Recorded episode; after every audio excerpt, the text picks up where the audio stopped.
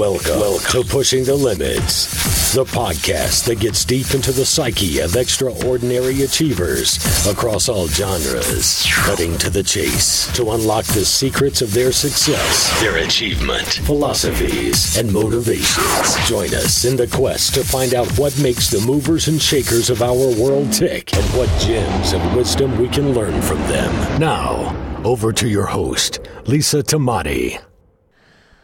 This podcast is brought to you by Training. This podcast is brought to you by Training Tilt software. Training Tilt is a complete toolkit for coaches, health and fitness professionals, and nutritionists. Combine your website, your e commerce needs, client communications, and training plans into a single, affordable platform. With this software and expert business advice, you can get better results for your clients and your businesses. If you're wanting more information about Training Tilt, please go to lisatamati.co.nz forward slash training tilt. Now on with the show. Ah, there we go. Well, good morning, everybody. We're here uh, on Pushing the Limits with Lisa Tamati, and today I am talking to Kim Allen. Uh, Kim is a famous, infamous, amazing ultra runner. and Kim's joining us on Skype, and Kim says to me before, I don't know what I've got to talk about. Well, I'll tell you what, this lady's got heaps to talk about. So, uh, good morning, Kim. Nice to have you on the show. Good morning. Thank you for having me. So, yeah, a little bit worried, as I said, what I'm going to talk about, but I'll just follow your lead. yeah, absolutely. Look, it's not nothing. Um, we just want to talk to amazing people, and Kim certainly is one of those. So, Kim, tell us a little bit, um, just a you know, a bit around your, your life, who you are, where you live, what you do, um, your, your childhood, where you came from, that type of thing. Wow. okay. Um, so I live in uh, South Auckland. Well, we're actually now the Waikato because Auckland ditched us, which is um, Tuakau. That's so, a good thing. yeah. yeah. Um, and I've lived here for 13 or 14 years. I've sort of lose track. Um, and I grew up in Auckland and Wellington. I actually went to boarding school um, down in Wellington for a few years. Well, yeah, and I've got four children. My youngest is 18 and he's down at his first year at uni down in Dunedin. So the other two are over in England. One's doing an OE and one's living there. And my other son's living in Timaru and he's just bought and moving into his first house with his partner and baby. Wow, wow. Also, your yes, grandmother. got two grandchildren. wow, you don't look old enough to be a grandmother. two. My, uh, oh, my um, oldest daughter's little boy is he'll be three in August. So, yeah. Um, and I got into running about uh, in 2010. Well, it wasn't actually running. I joined an Oxfam walking team. Um, mm-hmm. I know, yeah, the Oxfam's um, the 100Ks, just to let everyone know, it's a 100K four person team event where people um, raise money and for Oxfam and, and do this. And it's, it's full of people that haven't done it before, eh, Kim? Yeah, it's, it's a really amazing thing. I just sort of tell anyone to give it a go because it's my initial when I looked at it was, oh yeah, yeah, and then I look, I was on the motorway. There's a sign that says on Auckland Motorway, uh, 99 kilometres till from here to Hamilton, and I was just like, oh my gosh, there's no way I could walk or do that. So I decided not to. I was going to pull out. Yep. And then when I went and looked on um, the web page, I was just sort of browsing, and I saw the different, all the different people that do it, all shapes and sizes, ages. Yep. Kind of had that. Well, if they can do it, why can't I? There's sort of moment. Yeah. And yeah, pushed ahead with it, and it was yeah the start of start of my ultra running. yeah. And what a start that was! I mean, like. Um, it is something really massive to comprehend. I mean, I, I've done a Oxfam too, back, uh, and I did it with um, famous Sandy Barwick. You know how what a privilege that was. Wow, yeah, yeah, yeah and, and two other ladies, and, and you know it was such a ball. And there, and there really is. People have this conception, I think, that if they're not in the scene like we are, that mm. ultra marathon runners are these lithe, super athletic, amazing creatures, and the, the, the truth couldn't be much further, you know, no, further from reality. Yeah, it, it's not. Um, I remember last week I was, or two weeks ago, I was up in Rotorua and at the uh, Rotorua Marathon, and um, I was talking to a lady about coaching and stuff like I do, and mm. she was there working at the at the event, uh, just as a worker, and she's going, how come all these marathon runners are not like super amazing looking creatures? There's old people and there's Yeah. round people and there's tall Yeah, people. model athletes. and, and she said, I thought they'd all be like superheroes. I said, no, crikey, no. And that's a Yeah. complete uh, misconception, you know. And, all shapes and sizes, and at the end of the day, um, you know, it, it comes down more to the mind than the, what the body's. Yeah, and Yeah. people people seem to think, oh, that's a saying that we, we throw out there, you know, that it's Yeah. all in the mind. But yeah, it isn't, is it, Kim? Like, no, it definitely is the mind. I mean, you can be as fit as you want, and you can see that. You can see the fittest and the people that have got the best credentials, and I mean, they pull out of things and um, for reasons. I mean, it can be injury and things, but often it's it's your mind. mind has got better of you. yeah, it gets the better of you. Now, so you've been only doing this for six years. yeah.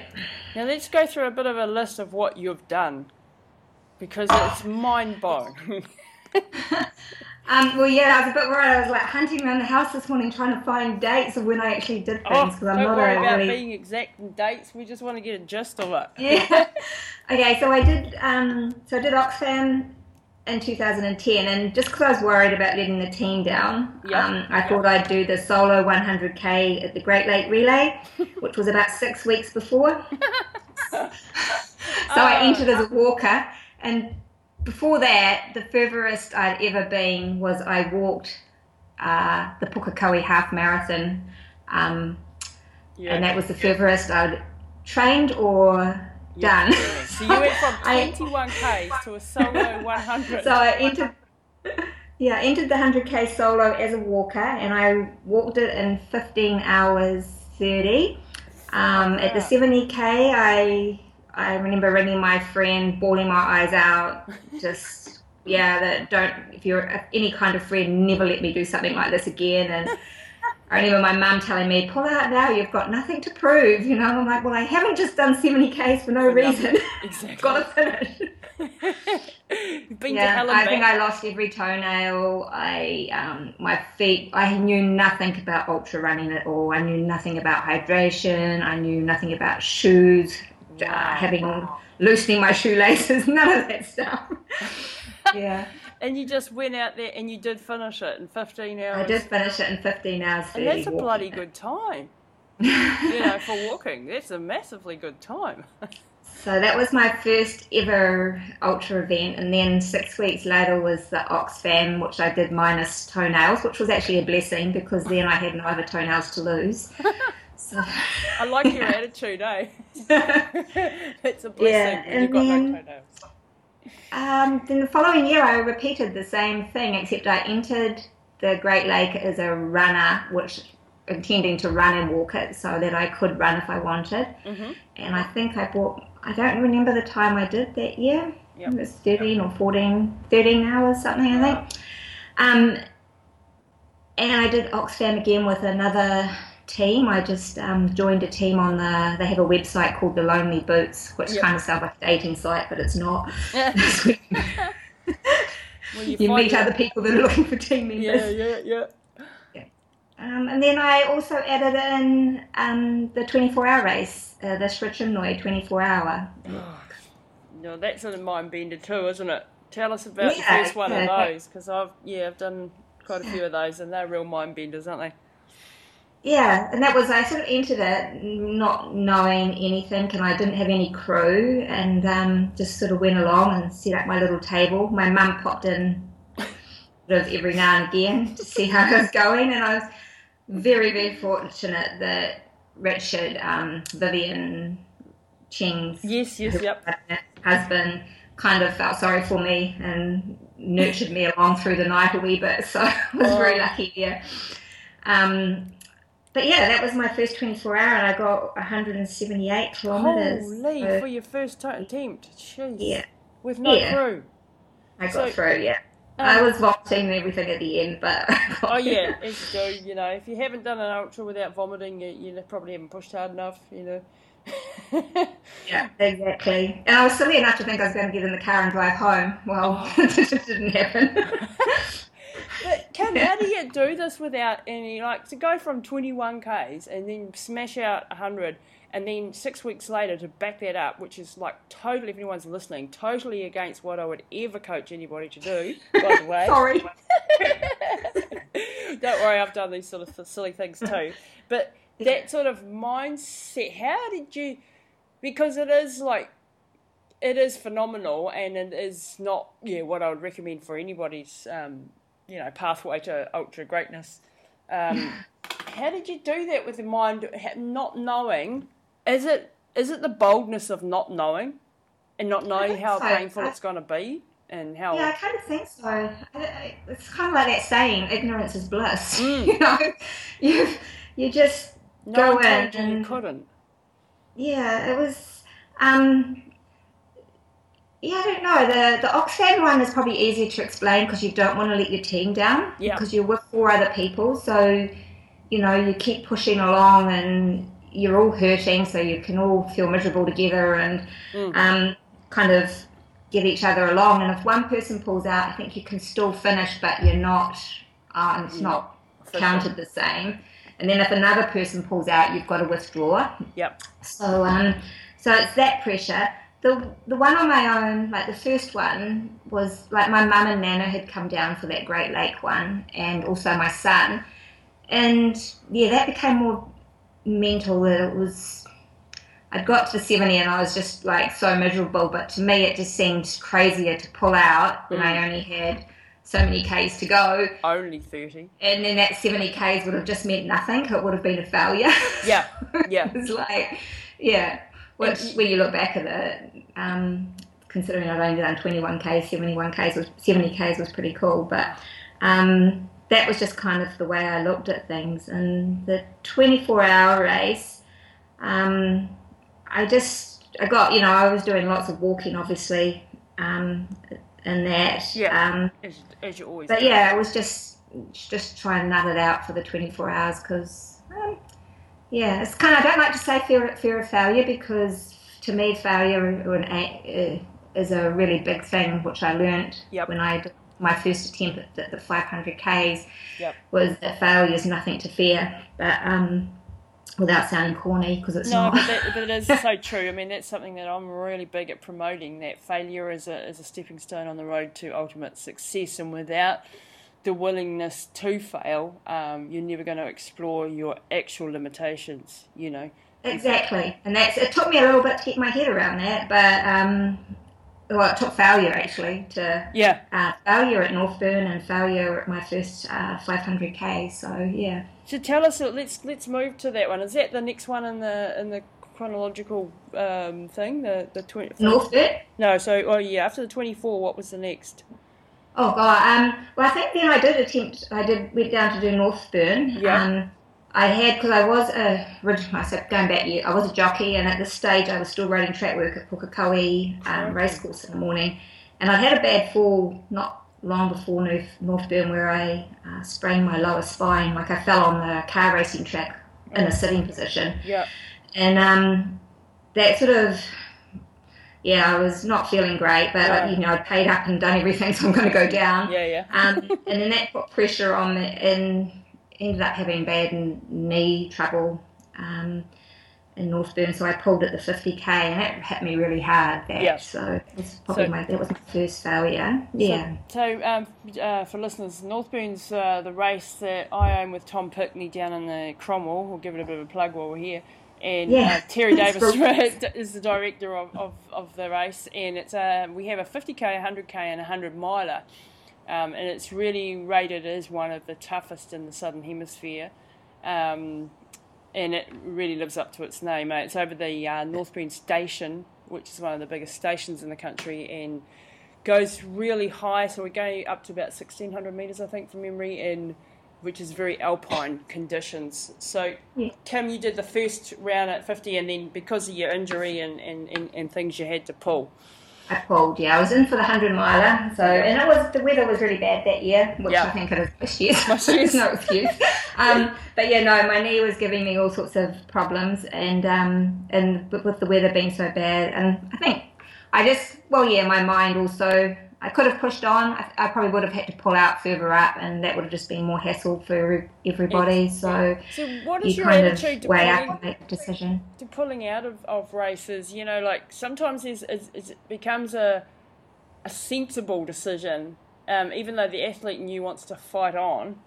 Yeah. Um, I've had times, you know, in the Himalayas, for example, a couple of years ago, and I, you know, a whole year's training, a whole, you know, film crew, sponsorships, Yeah. everything, the whole works. You've gone all the way over there, and I got up to um, just below base camp where we were climbing uh, Kala Patthar, and I got a, I got altitude sickness and a chest infection, and Yeah. I had to pull out like six hours before we were heading off, and that was that was super devastating because it, you, you you hadn't even started, you yeah. know, and but I could I, could, I Yeah, couldn't yes. even tie my own shoelaces. I was so bad shape, so I knew that if I went, I was going to cause havoc Yeah. in the It's- mountains. You know? Yeah, it's putting other people at risk. It's the expense of getting all the Yeah. the, the, the rescue, I guess. And Yeah, yeah, yeah. And it is Yeah. sometimes wiser to come back and fight another day than Yeah. to be stupid and egotistical, which which is an easy thing to be when you've given so much to something, eh? That you just it is. It is. And yeah, it is. It's, it's the ego that is pushing you on when you know that you, yeah, you've, you've just got to take into other people, other people into account, um, Yeah. who is supporting you and what are the logistics. Like the logistics, if I'd carried on and gone up to the second stage of Northburn, yeah, going into the night and stormy weather, Mm. howling winds, someone to come up and get me Yeah. wasn't going to be easy. no, it, and, and Yeah. it is a, a real, um, and we you know take safety really seriously at Northburn because it is such a dangerous yeah, mountain and, and it is a mission, and we we'd rather have people do that and come back next year and have another crack, you know. yeah. than be silly. So how did that hit you confidence wise though? Because I know when I've had failures, it's it, even though like in the in the retrospect of looking back now as the older wiser person, you're like, yeah, Mm. that was a part of the journey. But at the time, Oh yeah, it hit me. Um, you you come home, you fly home, and you're feeling you know because you're at the time when you've given up and you go back to your hotel room and you're in your bed, you're like and go to sleep. It's like oh yay, this is so Yeah, good. it's over. And then you wake up in the morning and you know people are still out there and still going, and Yeah. and the reality hits you that you know maybe I could have carried on, maybe, and you have all this self doubt and yeah questions and and it did hit me and then my answer to it was to come back and give myself a kick in the butt and I came up with the idea to run 500 k's without sleep just to punish me so that was your punishment for Northburn. Oh my god, I had no Yes. idea. What have I done to you, Kim? To start Northburn. how dare you body fail me. Ah, that's dreadful. yeah. But, I'll get um, you back. So you, you, what was what was this project all about, Kim? The, Well, I was trying to come up with something that just would really push push me that um, um, and got on the you know to try and look at doing something that's fundraising. It's just not all about me, and Yeah. Came up with all sorts of scenarios. But at the end of the day, everything was going to cost a lot of money, yeah, um, and it's like, well, you're trying to raise some money for charity, and yet it's going to be costing all this. It kind of defeated the purpose. Yep. So I was trying to think what I could do that would really have no cost. Um, and I had just, oh, probably about three months ago, before that, read um, a book by Pam Reed. And yeah, yeah. um, Yep. Um, and then I recall her saying that she sort of went for Dean Karnazes's record of running without sleep, and I was like, oh, that's worth playing around with. So I kind of looked into it, and I played around with the idea for quite a while, you know, with where you could do it, what the logistics would be, and how to go about it. Mhm. And then, yeah, then I just put it out there that that's what I was going to do. I, yeah, um, and Where do you get your courage from? You know, like something to do something like that um, is physical, mental torture for 470 k's of that. Um, yeah. How I mean, Uh, how do you? I mean, I can't comprehend 500 k's without sleeping. Not not even in my wildest dreams. How do you Yeah. comprehend that? Well, I don't know. I felt a bit, you know, it, was a thing. It was you. You have the self doubt, and you have who am I to think that I Mm. can go and do this, or who am I to take this on? Um, and you know, you look at Pam Reed's record and all she's done. It's like, mm, really, I've done nothing, but you know, a few, a few ultras, and yeah, part of me felt really like, who do I think I am? And then she like but at the end of the day, I, I just kept thinking she's just another woman, Just a like, human. kind of, and Yeah. she's got a body that works the same as mine. So, you know, um, what? Why not give it a go? Yep. And key Yeah, lies and- in the mind again, once again. So, so but tell, walk, walk, well, walk us through that. what was it actually like to, to have a go? Because I remember Um, hearing about it, and I think it was the first time I'd actually become aware of, of you as a person, and I was just like, what? What? You know, this is Yeah, so I failed that one because I was yeah I gave it the go and um, I got to 376 k's in 86 hours. I had suffered from really bad blisters within five hours of starting. It was a really really hot um, time and the, and I was did it at the Auckland Domain on the road. It's a mile loop there. Yep. Um, and for some reason, just suffered from blisters within five hours in from running, and they just got worse and worse. So my feet were, yeah, they were pretty disgusting. Yep. Um, so I spent a lot of time stopping, getting blisters popped and dressed, and redoing that non-stop. There was also other things that um, I learned a lot from that first attempt. And Mm. um, at 376, I didn't actually give up. I just kind of told the people that were going around with me in the night, I just sort of bent over and said, I just need to get, you know, just need to stop for a minute. And then the next thing, apparently, I kind of collapsed and was on the ground. And um, the next thing, they'd taken me up to the hospital um, where I got put on the drip and things. Um, Yeah. where I, I actually thought I was in Paris in an adventure race and that I let down my team. So, yeah, I was hallucinating pretty badly. But you know, I remember my daughter saying, "Oh my god, what if you can't do it?" Because there was the press in that there by this stage, and Mm. it's you know, and that's what was really made me aware. But Oh, you know, the failure that didn't Oh, yeah. matter. I had gone out there and given it a go, um, And and, I is- kind of swore I'd never do it again when I did that. But then after you recover and you kind of think. Oh, if I'd done this differently, if I'd done that, and next time I know not to do this. Yeah. yeah. Exactly. Yeah. And then So I, did it again. and in that same 86 hours, I got 500k, so it was a pretty big improvement. massive. That's 124 k's extra Yeah. in, in 86 hours. 500 Yeah. k's. People, 86 hours, 500 k's. That is phenomenal. So, did you have to walk quite a lot of it? yeah, I kind of set out a. So I had a walking. Um, there's a like a little climb at the domain. Yeah. Uh, you think it's a flat loop, but there was a 30 meter Oh, each lap. So that ended up. If you did the whole time, I, I did a did the same equivalent as Everest. Oh yeah. But yeah, so there was a little climb going up to where I'd set up my base area. So I'd sort of walk that and walk through my base and grab food and eat and and do that and then try and run the rest of the part. But then obviously at night things go AWOL. You Yeah. Um, your body shuts down a little bit more. And you do more walking. Um, and then like weird things happen. Like I think on the last morning um, of the day. So I don't know what's that Uh, uh, 70 three. hours in, Yeah. I was I started running my fastest loops. Wow. was just like really weird. yeah. Um, only for a few loops, of course, but I don't know where that came from. Um, Did you So- run into trouble like with your central g- governor in your brain? I've done a bit of you know study on this about how it stops you recruiting your muscles, and you just physically like you can only do that little stiff shuffle. yeah. Um, and then, then to, to on day four to, to, to actually do your fastest seems like an absolute anomaly. Like how did how the heck? I don't know. And I, I, you know, I learned that like, okay, at night, so first night's okay, and the second night you have a few little weird visions, and the third nighttime the hallucinations get really bad, and obviously the last night Yeah. they were at their worst. Um, but once daylight comes, it comes back to normal again. So it's obviously all due to a play of light. Um, And, and and it's just- a body clock thing too, isn't it? Your body, Yeah. I find in the night when I'm running through a night, uh, you're absolutely, you think this is just never ever going to end.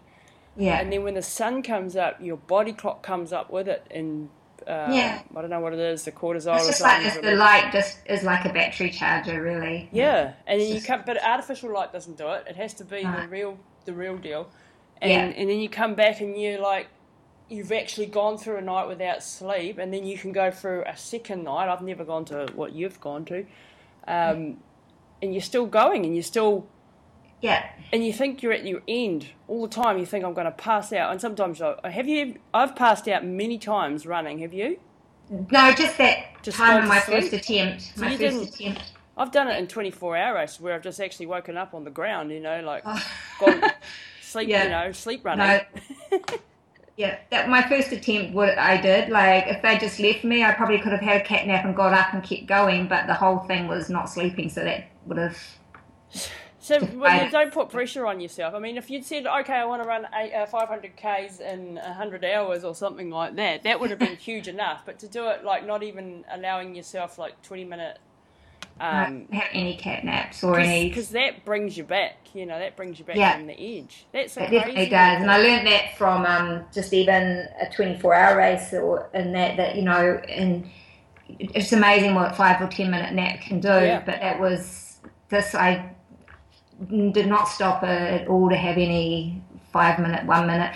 You know, there might have been like when you're walking the last night and you're walking around, you just had to constantly Wake keep yourself up. Yeah. keep yourself uh, yeah awake and you could feel your eyes kind of go and it's like you, I kept walking and you just keep going and you it's just like yeah That didn't- sort of drive is beyond.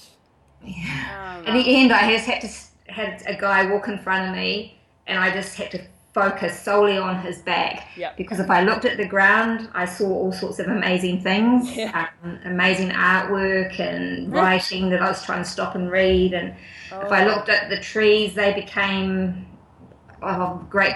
You know, I just they weren't trees anymore. the Wow. grass was huge. The tree roots were like big waves of lasagna, and it was just yeah. bizarre hallucinations. And Yeah. do you feel like you actually damaged something permanently by doing that? You're pushing your body to that. Because this is, you know, the argument all the time is what are we doing to our bodies and we're going to, you know, wreck ourselves doing this. Did you have any lasting consequences of that?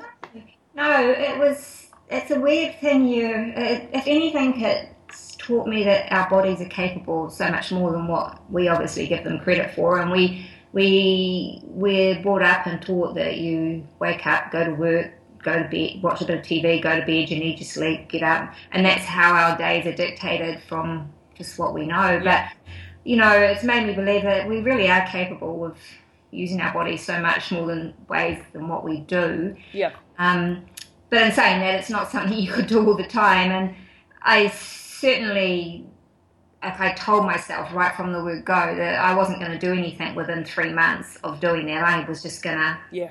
rest and I didn't give a hoot. You know, within a week I was back out walking with the dog and things, but put no pressure on myself to come back and do anything at any stage. It was just recover. And the weird thing was that I was fine for a week. Like I just got on with life. No, no. And then after a week or so, all of a sudden the tiredness hit me then. Yep. And I was just like, sit down and I'd fall asleep. so, That's, that's what I've found too, in, in, in doing these massive ones. You're so, um, the adrenaline and the cortisol is still going through your bodies, your endorphins are still being, and then about 10 days out is what I've worked out in my body, is Yeah. when I crash. yeah, right. I crash emotionally, I crash depression wise, I crash physically. yeah. And if I don't take that time then to, you know, for a week or two just to really crawl into the corner and hide from the world. yeah. Um, Yeah. And back then, Mum used to bring me chicken soup type thing. Yeah. And, and just cry a Yeah. lot. you do, you do. Your emotions do get on top of you, and it does. But you know, it's not. I haven't found it to be long lasting, and um, wow. and I've just, I just said, I just had um, uh, a medial meniscus tear fixed Yes. on my um, knee, but that was through. I, I know when I did that, and it was through just a injury and running through misplacing of a foot. Yep. Um, and the surgeon has said to me that my knees are in great condition despite Can... that, you know. Um, and there's the wear and tear that you'd expect from someone my age, you know, yeah. there, but nothing. Nothing phenomenal from what you've done to yourself. I mean, how, can I ask how old you are, Kim? I'm 50. 50. Yes. And you look fantastic. and and um, you, like the doctors say that you've not done any major, major damage. No, he said like like if you looked at my like so this was a medial, so it was the inside of my knee, and you look on the outside of my knee. He said if he looked at that, he would just think it was like the knee of a thirty year wow. you know old or something. Because there's no um, major, and I've because I've always I've always had a bad leg and a good leg because I had a compound tib fib um, break from a horse fall, mm-hmm. um, and that didn't heal until they bone grafted from the hip, and so I was in an external frame with rods that went in and out of my legs for nearly five months, I think. Oh, okay. Um, so that's always been my bad and weak leg, and so the leg that's my meniscus is on is my good leg. It's the first time it's ever had anything go wrong with it, um, being my strength.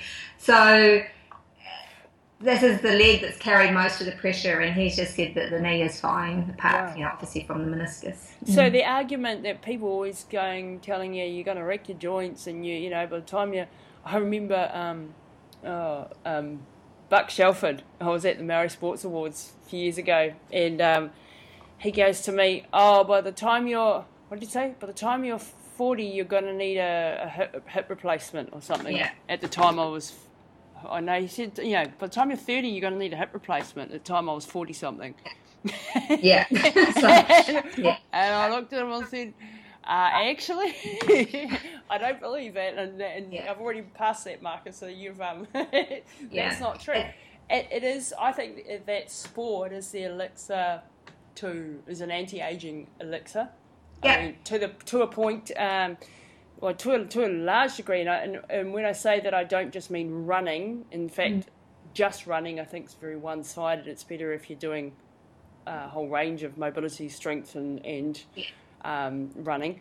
Um, but it's not something that you know when people tell you you're gonna you're gonna wreck yourself, and you look at them and they might be you know not exactly. You get people that are walking around with Zimmer frames at 60 that have done no exercise in their life. Exactly. You know, it's, it's just like, well, you know, um, and then you've got football players mm, that, that, have the, the, highest need replacements ever, but you don't tell them to stop playing football because they're gonna, you know, it's um, same no. with your rugby players and. Um, to me, it's, it's like you say, it's balance, and I kind of, um, I don't pinpoint myself as a road runner, a trail runner, a track mm. runner. I just run and I do. I've done trail events, I do track events, and I do road events, and I try to do that in my training as well. I'll, my training can involve, involve an eight-hour hike rather than a run. Yeah, and it's not just going out there pounding the pavements every day. Um, Same. And, and, yeah, again, I'm light. I mean, I'm small, so that kind of helps as well. That yep. you're not a big weight bearing yeah. Yeah definitely definitely does help i think. Um, do you like as i've gotten older i've got more into more balanced exercise like you know like like your yoga your pilates that type of thing um, weight resistance training because i've found that um, the running was a very one-sided fitness. Yeah. Um, and i wasn't what i would call functionally fit yeah. Um, at my peak of doing, you know, massively long distances, I still was not what I'd call fit in the sense of um, I couldn't do, you know, 10 pull ups or, or, you know, yeah. that type of thing. So there's different types of fitness, and I think it's uh, important to make sure that the, the rest of your body's getting a workout, not just your, your legs and your mind. Yeah, I agree totally, and I think more so when you do get older, even like with your stiffness and yep. your and with being being a jockey and you're in that squatting position for so much riding track work race day you you get really really tight in the hips and I still even with doing hot yoga and stuff mm. I'm, I'm really tight in the hips and and it's not until I started doing the yoga and that that I realized just how tight I was with everything so I I totally agree if yeah. you can do as they say, it's not replacing your runs or it's doing this. It's just a, an added on thing. Um, and I was doing a lot of hot yoga. Um, Yep. I stopped just because I finding the time with work and one thing and another. So I just was doing some yoga stuff at home, and again doing some strength training. If I wasn't Great. um, at the gym, I've got my own sort of just hand weights and body Mm. weights here. And that's all you need. You don't need to have massive weights, but it is about building, especially when you hit, when you hit your 40s and 50s, um, to especially for women and, and, and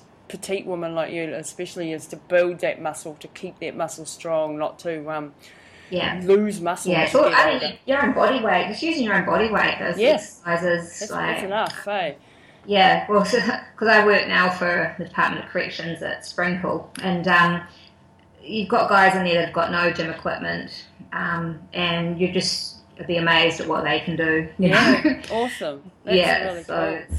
It's, you just with body weight training, it's amazing. Mm. Mm, they, they should have some gym equipment in there. oh, they do, they do have them, but this is just, um, I guess, the ones that haven't got up to the stage where they're going to the Mm. gym and doing things. Mm. Now, Kim, tell us about your jockey career. Because, I mean, Yeah. the people would go, oh, well, yeah, you've been an athlete your whole life then. Mm. So I suppose that's true. Um, yeah, I left school at 15 um, to become a jockey, and um, yeah, so I've always had a degree of fitness. You don't really think about it; you just think, sort of think of it as a job. Yeah. so you don't, um, but you are fit, um, and Well, you have incredibly, I don't know much about horses or jockeying, but you, uh, I know that they have incredibly strong legs, don't you? Yeah, you, it's a lot of you. You, you know, you're, you're sitting in that squatting position where you're down. Like you know, if you look how a jockey sits on a horse, you just sit there and do that on the ground. And you think of a race, you're going around to the start, and you're riding that in the race, and plus you've got the adrenaline and the pushing of riding out at the finish. It's yeah, it's very fast, sharp. You know, Yep. um, and then you do that riding track work as well. You can be out on a horse for 15 minutes, you know, exercising it in the morning, and then it's you're kind of doing four horses an hour, and you could be out the track for from five in the morning till 10, kind of thing, just riding horses. So yeah, you are fit.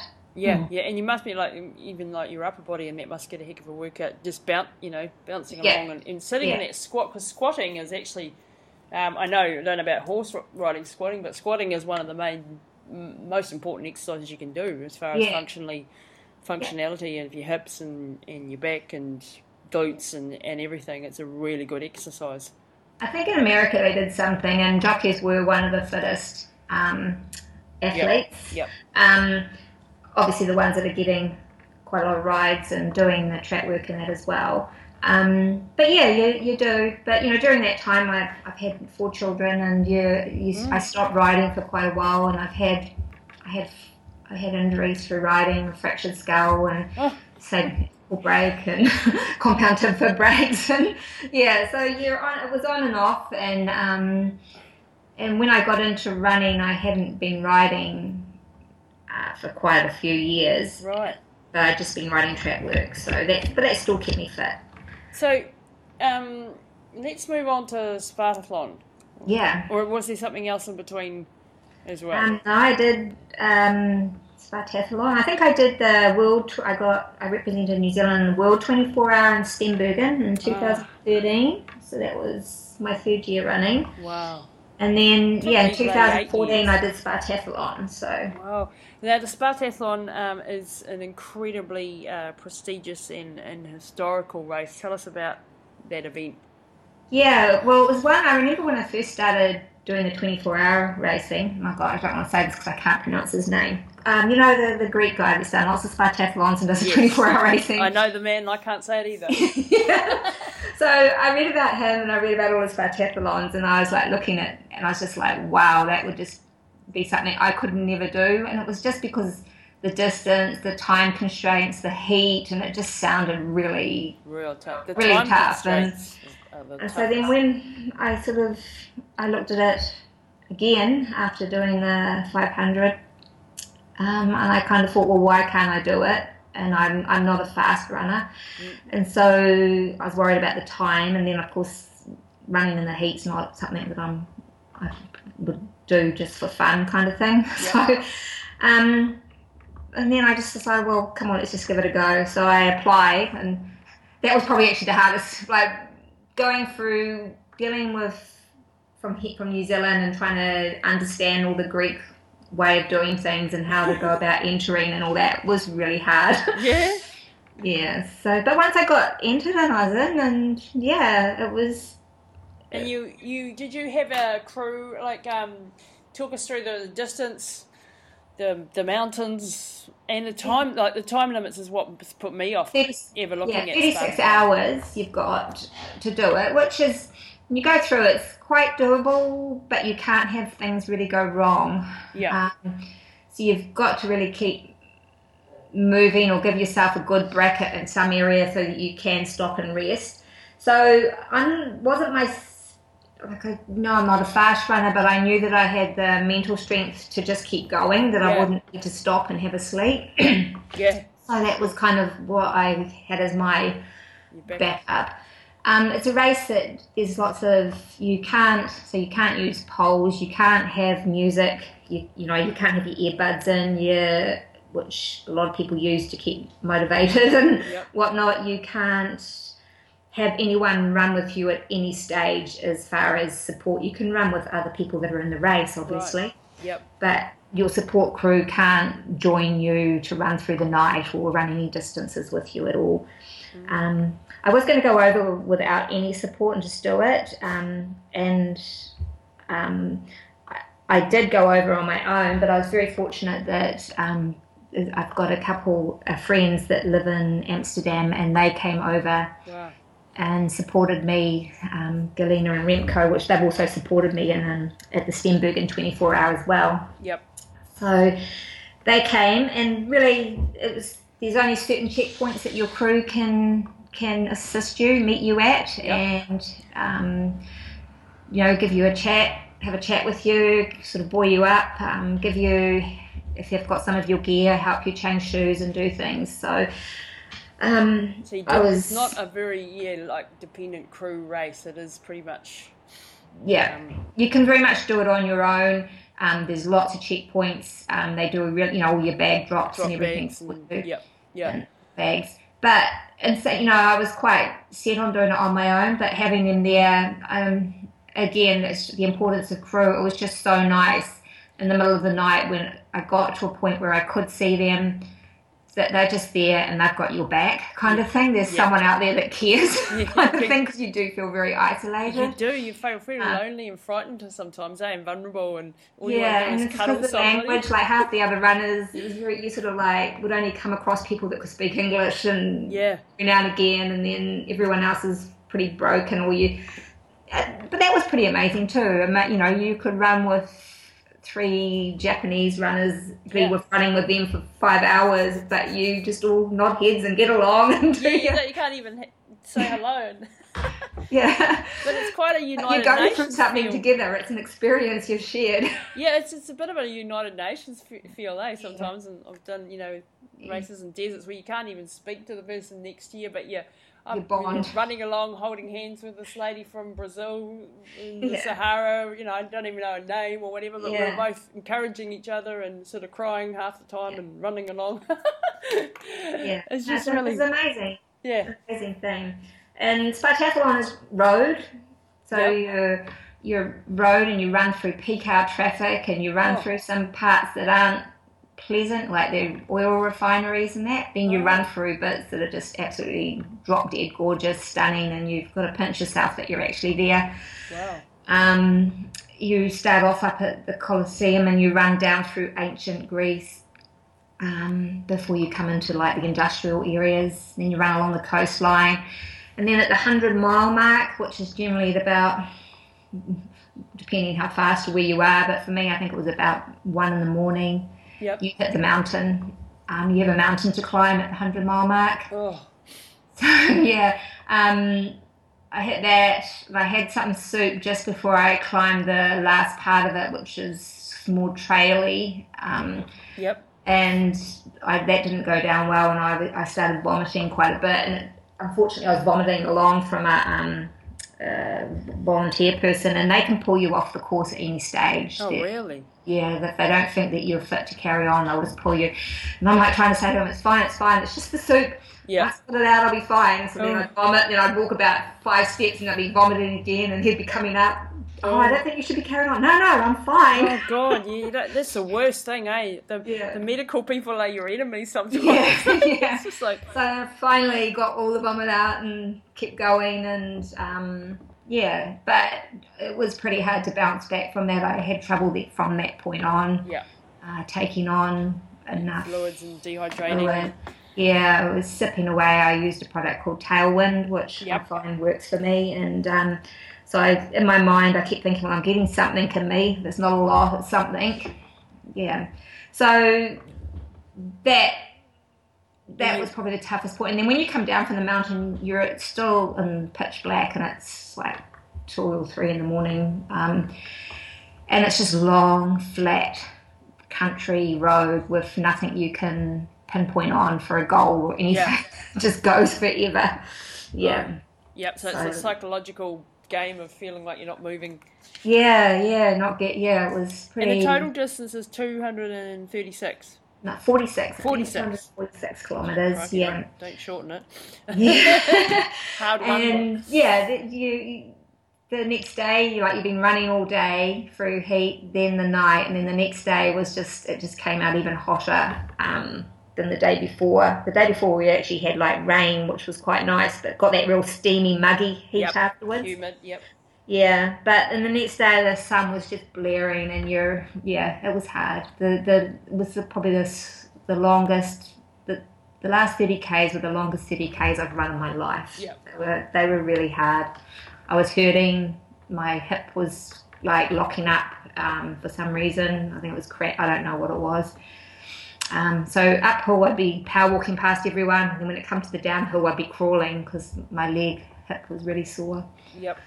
Um, and the last 15k or so is pretty much all downhill. Because the um the the cutoff times are every like 10 k's or something. Um, you got to you got to hit the marathon. Oh, four hours or four hours thirty? The Wow. first forty something k's, and then the time cutoffs are hardest at the beginning, Right. um, and then they lengthen out a bit, and you've got more leeway. But it it's amazing how fast it gobbles up because I had a really I was going really well um, right through really till the morning. Yep. Um, and then I was really hurting, and then the heat, and then the not being able to take on board food. I think like about an inch of a banana was about all I could eat every Yep. three hours or something. It was yeah. Whoa. My poor Remco was like pulling his hair out, trying to, trying to get food into me. Um, and I had, I was really lucky that I had a really good timely way by then, but it was, yeah, it was eating into it really quickly yeah, at the same yeah. time. You have it. There was one stage there I actually thought I'm not going to make it, whereas like before that maybe I had eight hours up my sleeve kind Wow. of thing. Yeah, it, it, it does. It just disappears when you're in, you're in deep trouble. And it's the thing Yeah. when you've gone all the way over, over to Greece and you've got all that money invested in it and Yeah. time and training and um, yeah, it's, uh, it's I've seen lots of really top ultra runners not make Spartathlons. So to finish that is a, is a huge. Um, yeah, yeah, it was. I was, I was. It's probably one of my proudest things that I've Mm. done. I think it's not just because of doing it, but was was actually having the guts to go over and do a race in Greece on my own. Um, without, because I think the only other, there's only been one other New Zealander that's done it, and he was based in Britain. It was back in he was he did it back in the early days. A guy called Brian Miss. Mm, Um, and so he, but I think he was based in the UK, but he was a New Zealander. yep. But yeah, So you're the that- first Kiwi woman. Yeah, yeah. Wow. That's And I think to actually go and do it from New Zealand, like train through our winter to go and race Yeah, in the summer. and- yeah. Um, Yep. And I was I was accepted to race it again this year, and I was going. It was on my thing, but then I've done my knee. Yep. Um, and I just made the call to pull out now, so Nice. that because uh, I think on the fifteenth of May you had to pay your thing, and then the people that are on the wait list can get in. Yeah.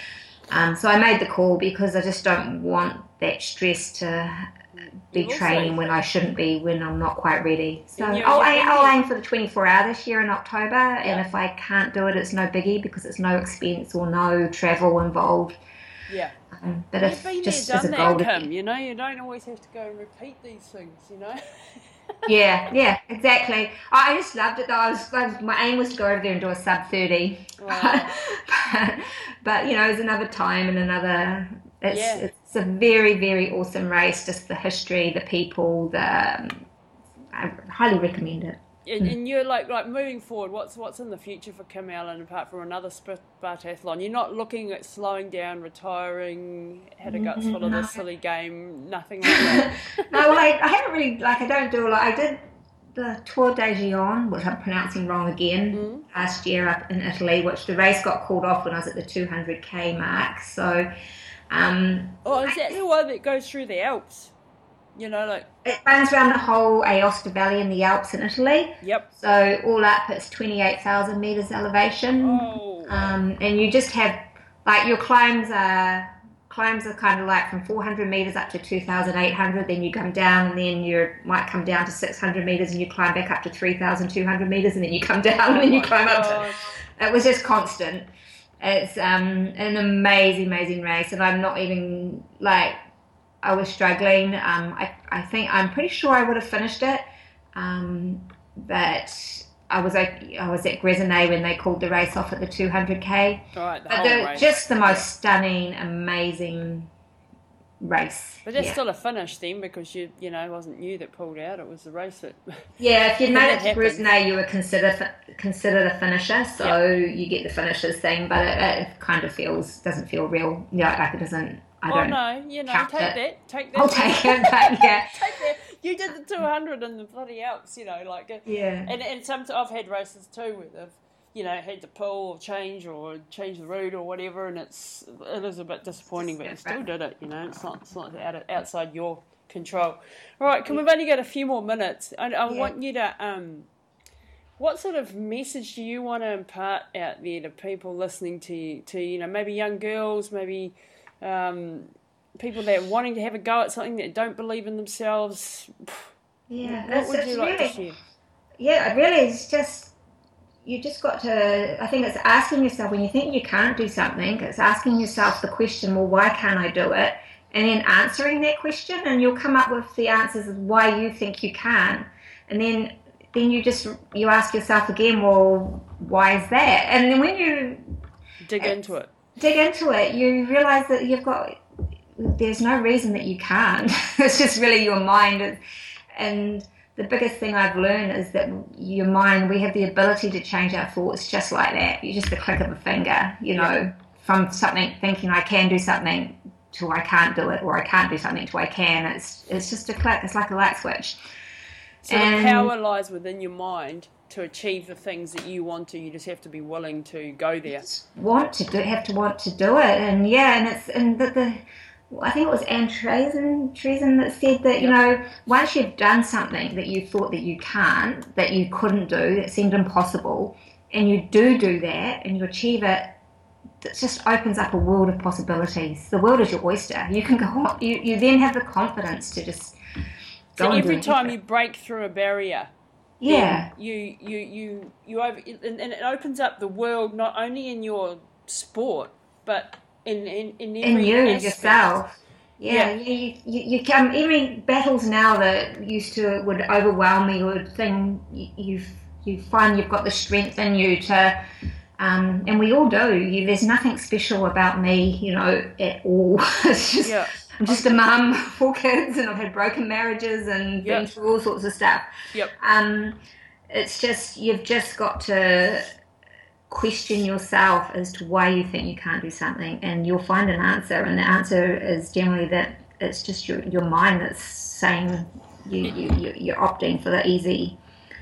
It's someone maybe that said to you you couldn't do something way back then. It's uh, an, a, a bad experience in your childhood that's no longer relevant. It's Yeah, it's yeah. it's it's re-evaluating who you are today yeah, and believing and pushing those limits out just that little bit further each time. I mean, you went from 21 k's to 100 k's. Probably, you know, you should have a couple of steps in between, but you know, Yeah. d- just believing that you give it a go. You know, like exactly. You've got nothing to lose. Is and such. It's going to hurt, yeah. yeah. and and you know, there's nothing wrong with hurting either. Hurting's a good thing, you know, yep. to a degree. And it's I mean, there's a um, a quite it's a lot, but you know, it's like if you haven't suffered, there would be no depth to you as a human being, yeah. no humility or compassion, because you've got to suffer at some stage, and suffering makes us stronger and, and hopefully better people. It's not something yeah. you need to to make to dwell on and let it rule your life. Yeah. And so if you if you have everything easy, if everything comes easy to you in life, and you watch this in children who've mm. never had to push, never had to struggle, never been freezing, never been hot, never never gone hungry, whatever, they yeah. they don't have that resilience when life and life comes at all of us with something sooner or later, and then those ones get smashed because they. They, they can't cope. They got yeah. no resilience. Whereas if you've been through hell, yeah. you've been through hard times, um, you're more liable to be able to cry, fall over, then get up. back up and get back up and get back up. Yeah. That's you know anyway. Just go and give it a go and like look at Oxfam as something with a team of you, some friends. Um, just you know, go out there. Life's for living. That's like yeah. it's, it's not for sitting and watching TV and just just getting by. You've got to go out there and experience. Like the last, if I thought six years ago I would have done the things I've done, I just there's just no way I would have thought, and yet it's just happened. You know, and you're 50 and you started at 44, and so age is no barrier, is there? It's no, and I've still got things like I say. I've still got in the back of my mind. Can I beat Dean Karnazes's record? I don't know. I'm sure you, know? you can. it's playing on my mind. Who knows? Yep. Absolutely, yeah. and and it's just belief and just putting one step in front.